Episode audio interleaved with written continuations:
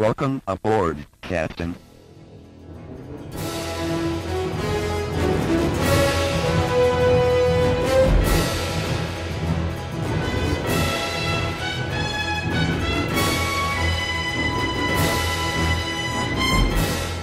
Welcome back to Star Trek Minute, the semi daily podcast where we analyze and discuss Star Trek II The Wrath of Khan one minute at a time. I'm one of your hosts, Chris LaSalle. That would make me your other host, David Stoker. And, and yes, Dave, that was not a mistake. We're talking about Star Trek II The Wrath of Khan today.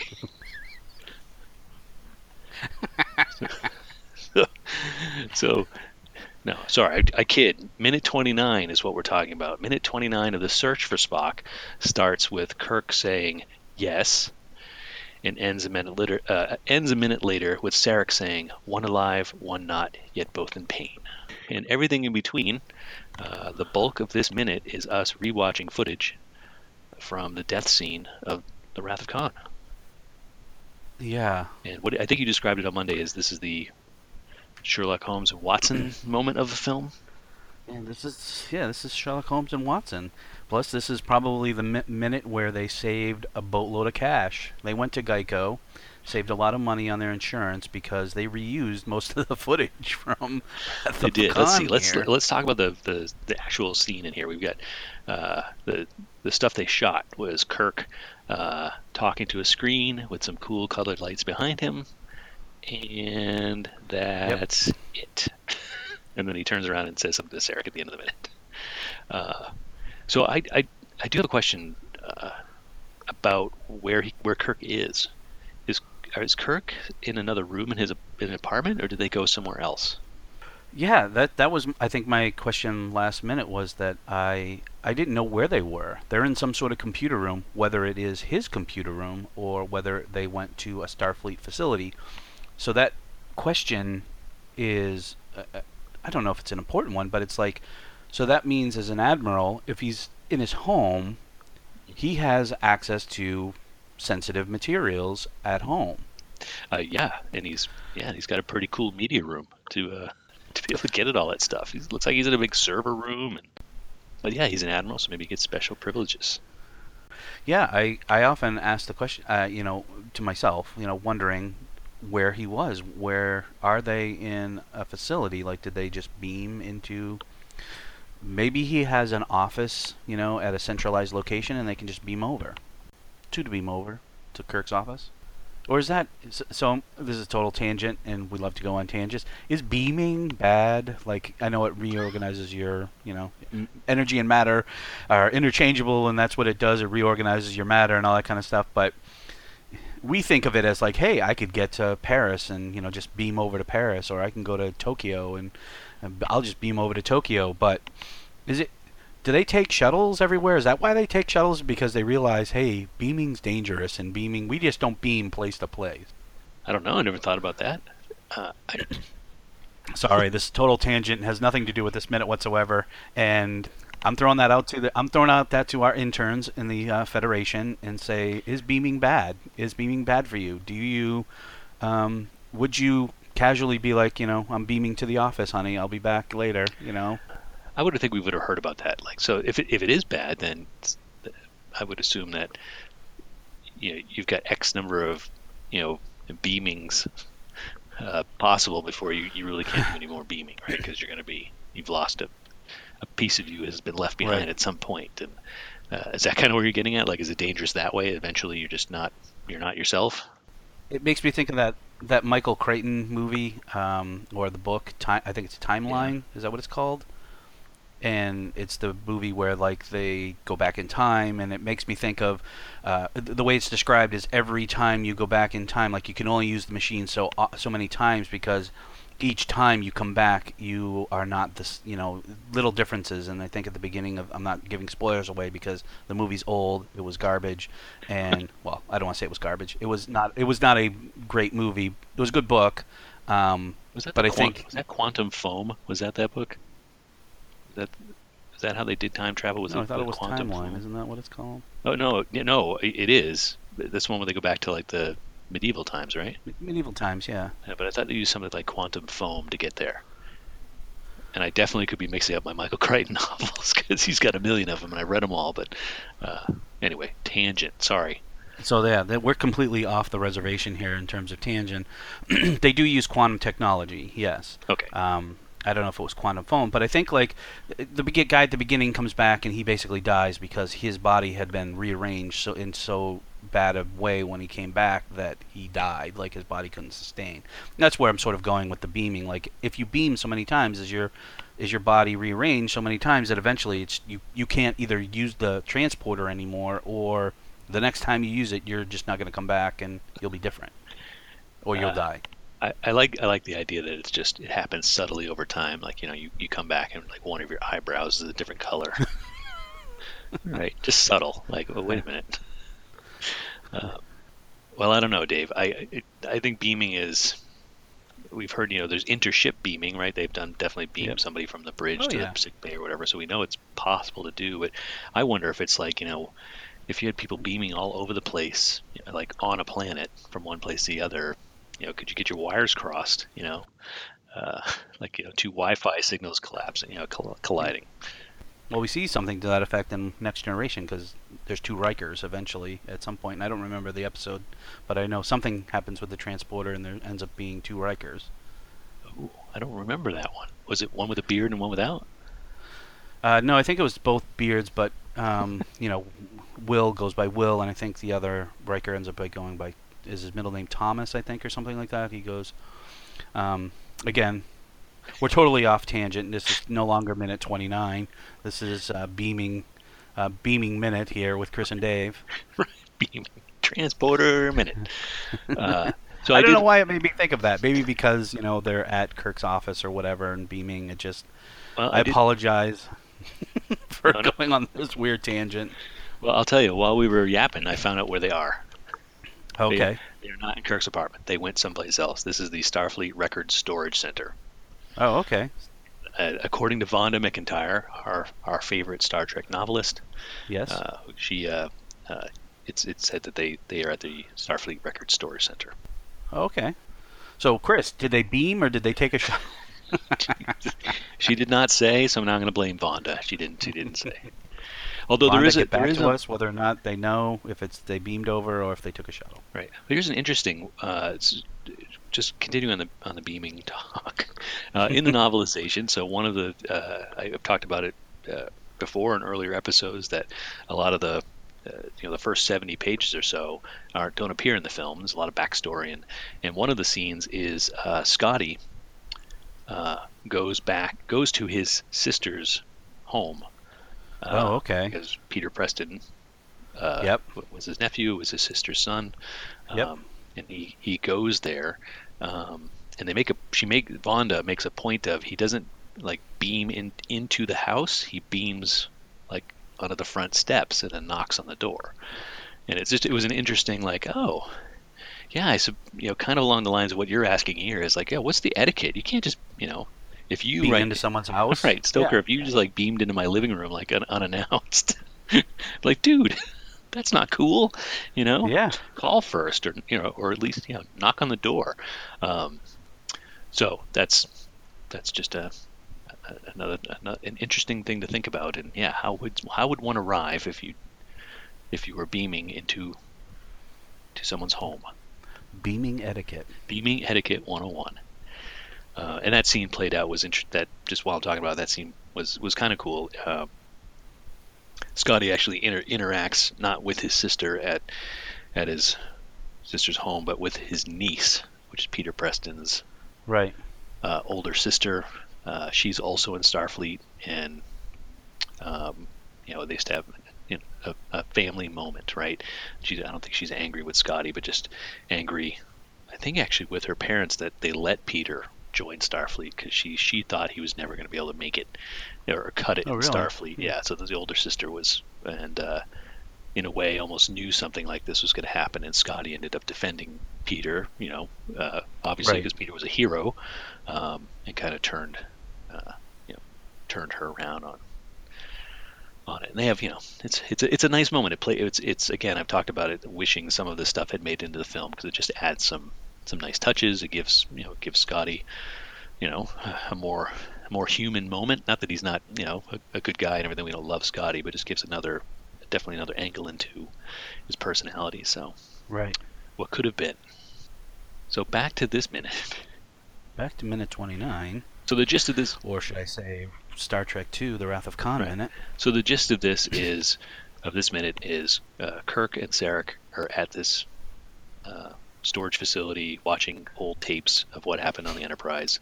Uh, they're watching the, Mm. all the key pivotal moments of the death scene of Spock, um, and uh, further evidence to what I was talking about yesterday that they're watching a videotape.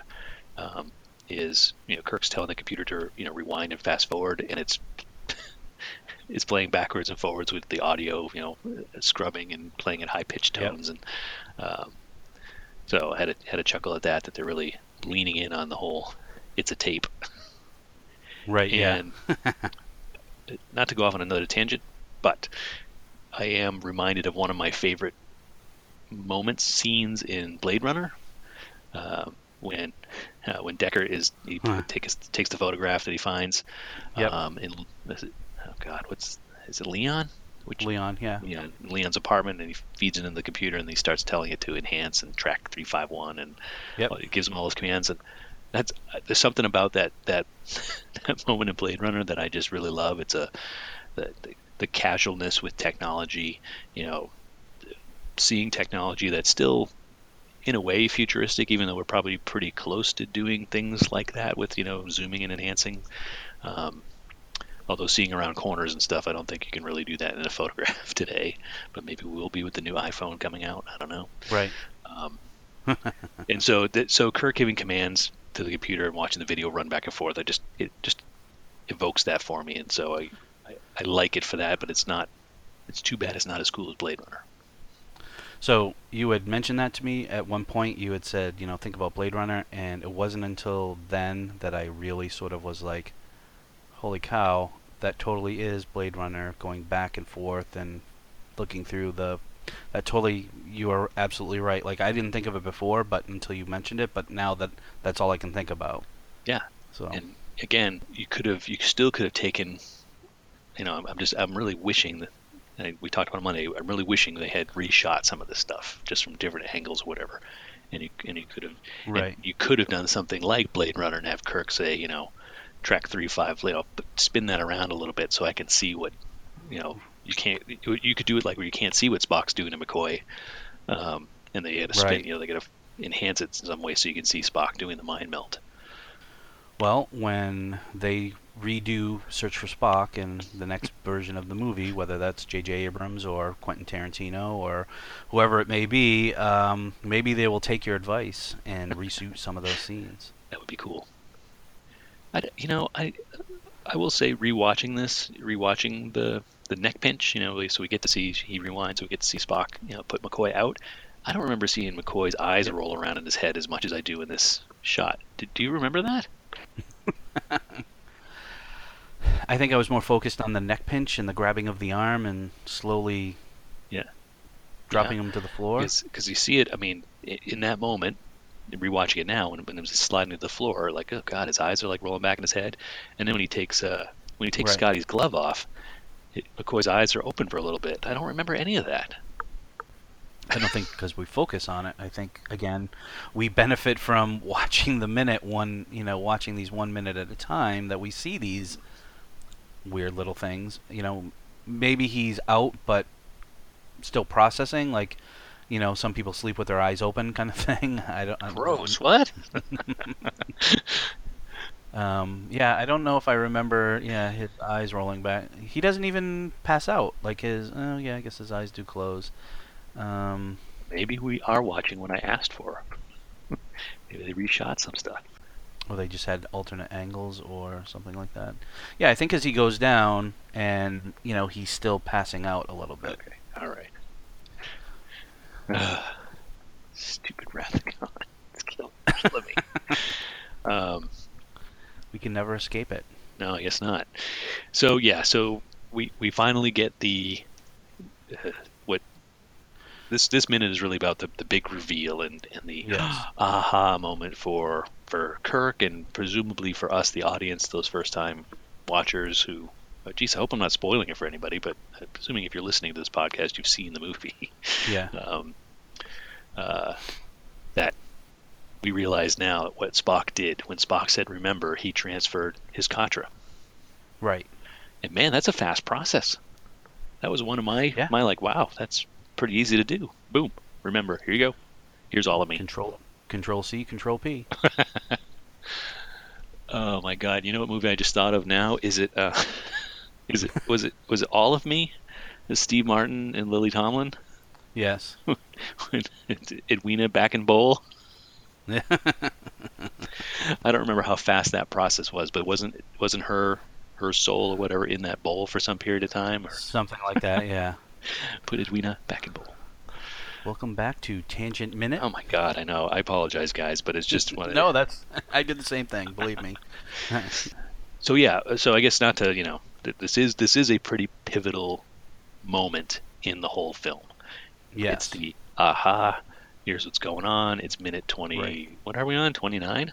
29. Yes. 29. So this is 29 minutes and we're at the aha now we know what has to happen right.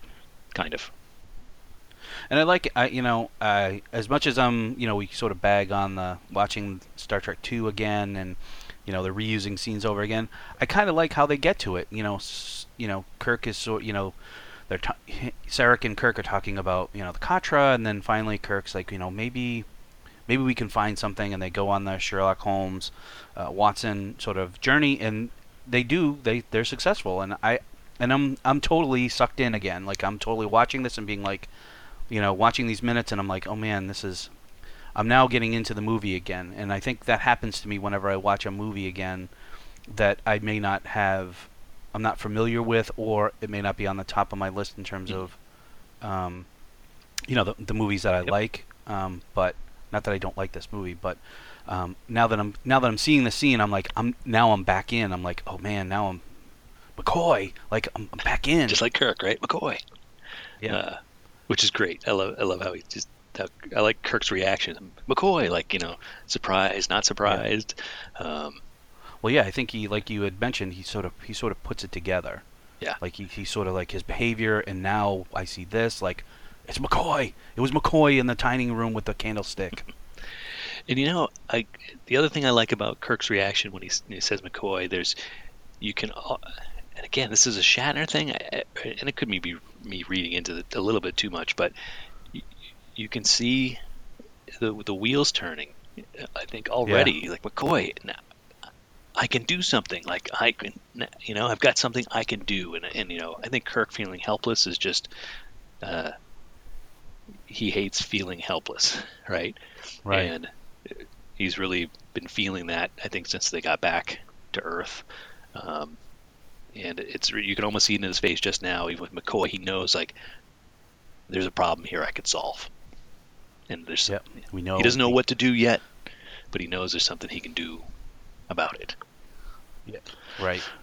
And then yeah, Sarek's reaction to it all is one alive, one not, yet both in pain.